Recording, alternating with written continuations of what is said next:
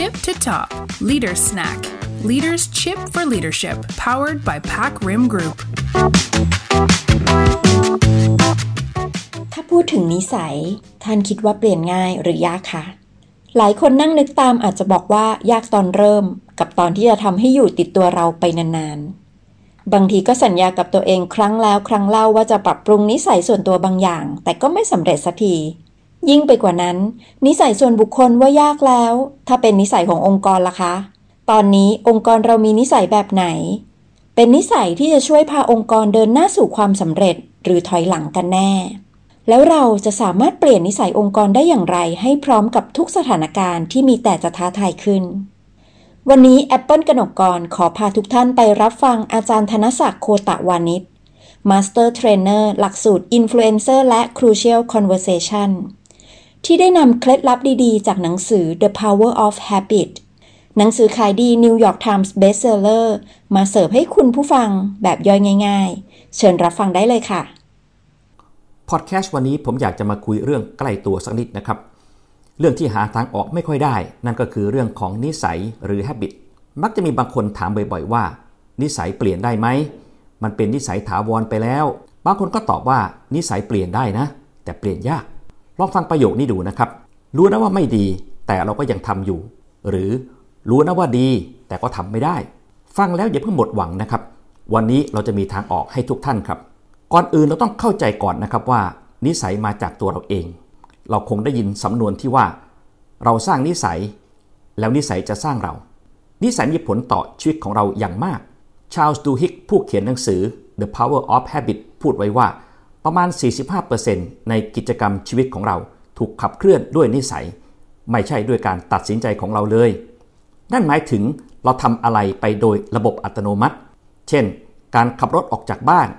การเช็คโทรศัพท์มือถือตลอดเวลา การกินของที่เราชอบ หรือรวมไปถึงกิจกรรมในที่ทำงาน และบางคนอาจจะเรียกสิ่งนี้ว่าออโต้พายロคุ้นๆไหมครับ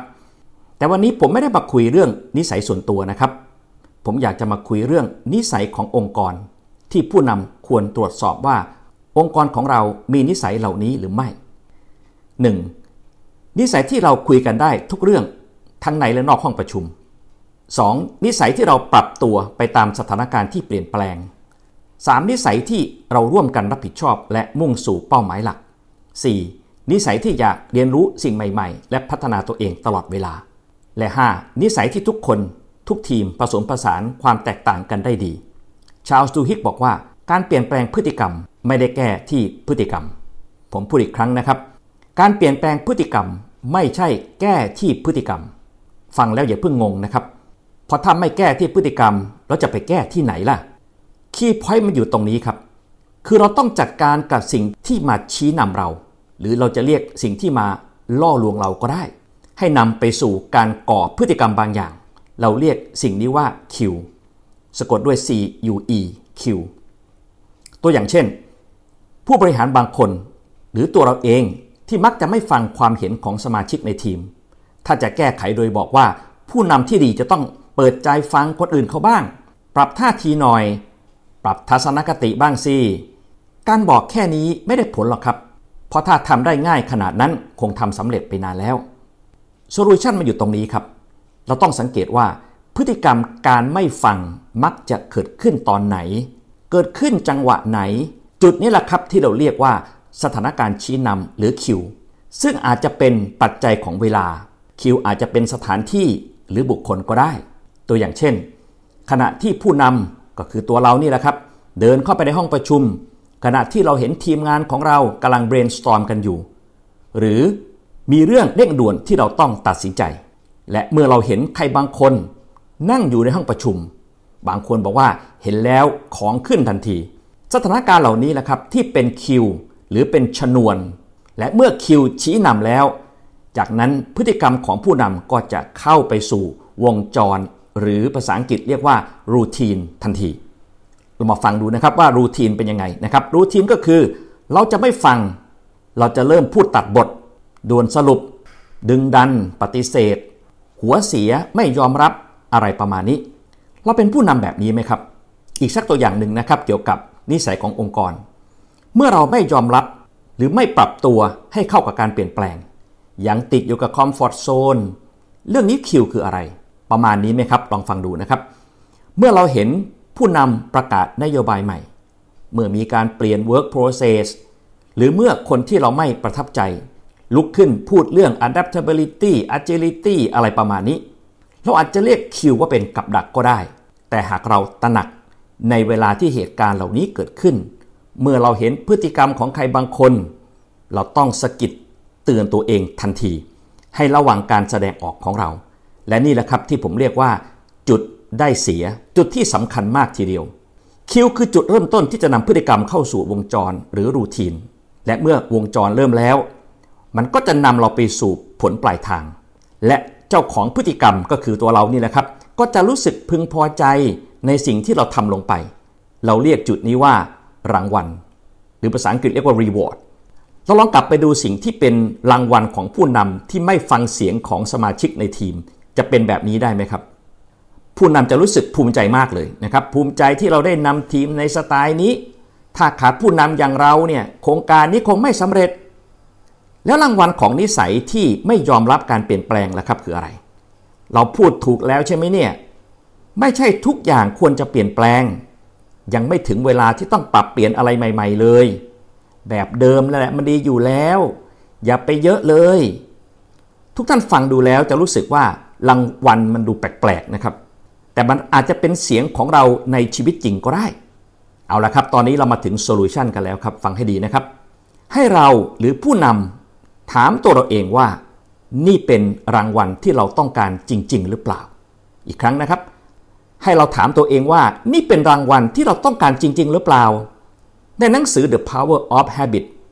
บอกว่า หากผู้นำหรือเจ้าของนิสัย มีเวลาที่จะหยุดคิดสักนิดหนึ่ง และทบทวนตัวเอง และถามตัวเองว่าทำไมเราจึงรู้สึกดีกับพฤติกรรมที่ไม่ฟังใคร ทำไมเรารู้สึกดีกับชัยชนะแบบนี้ทำไมเรารู้สึกดี เมื่อเราลุกขึ้นต่อต้าน นโยบายต่อต้านองค์กร เอ๊หรือว่าจุดจุดเปลี่ยนอยู่ตรงนี้นะครับ หรือว่าเราอาจจะมีอคติมากเกินไป เรามีความคิดแง่ลบหรือเปล่า คิดเข้าข้างตัวเองมากเกินไป หรือเรามองแค่ผลลัพธ์ระยะสั้น หรืออะไรกันแน่ และเมื่อบทพูดในหัวของเราเปลี่ยนไป ผู้นำและเราทุกคนก็จะได้รับรางวัลแบบใหม่แล้วใช่ไหมครับ เราอยากได้ทั้งความสำเร็จและความสัมพันธ์ เราอยากได้ทั้งการมีส่วนร่วม อยากเป็นส่วนหนึ่งของนวัตกรรมใหม่ ๆ และอยากเป็นหนึ่งใน player ของ agile team และนี่แหละครับคือรางวัลที่เราควรจะได้ใช่ไหมครับ ถ้าเราคิดได้แบบนี้นะครับ ผมเชื่อว่าเราคงอยากจะได้รางวัลที่นำผลลัพธ์ที่ดีกว่าเดิม สรุปนะครับ ถ้าเราต้องการที่จะเปลี่ยนนิสัย ให้เราระวังสิ่งชี้นำหรือคิว และจุดที่ 2 รางวัล ให้ถามตัวเองว่า รางวัลนนี้เป็นรางวัลที่เราต้องการจริง ๆ หรือเปล่า ถ้าเราทำได้ นิสัยของเราก็จะเปลี่ยนใหม่ทันทีครับ เป็นเรื่องที่ต้องฝึกฝนกันสักนิดนะครับ และนี่แหละครับเป็นข้อคิดสำหรับทุกคนและทุกทีมนะครับสำหรับวันนี้นะครับหวังว่าพอดแคสต์ในวันนี้นะครับจะเป็นประโยชน์ให้กับทุกท่านนะครับ เราลองมาเริ่มต้นสร้างนิสัยที่ดีให้กับองค์กรของเรานะครับ สวัสดีครับ เป็นอย่างไรบ้างคะ ข้อคิดและตัวอย่างจากอาจารย์ธนศักดิ์น่าจะพอทำให้เราเข้าใจว่าทำไมความพยายามเปลี่ยนนิสัยก่อนหน้านี้ถึงไม่เวิร์กและวันนี้เราจะสร้างนิสัยใหม่ขององค์กรได้อย่างไร มีประโยคนึงนะคะที่เปิ้ลชอบมากจากหนังสือ The Power of Habit เขาบอกว่ามนุษย์เราทำได้ทุกอย่างหากมีนิสัยที่เหมาะสม และหลายครั้งค่ะ วิกฤตก็คือโอกาสของการเปลี่ยนนิสัยขององค์กรได้อย่างรวดเร็ว อาจจะถึงเวลาแล้วที่ผู้นำต้องเร่งแทนที่นิสัยเก่าขององค์กร ด้วยนิสัยใหม่ที่ใช่ เพื่อให้เราพัฒนาธุรกิจให้ก้าวข้ามทุกคลื่นแห่งความท้าทาย ขอบคุณที่รับฟังและติดตาม Leader Snack นะคะ วันนี้ขอลาไปก่อน สวัสดีค่ะ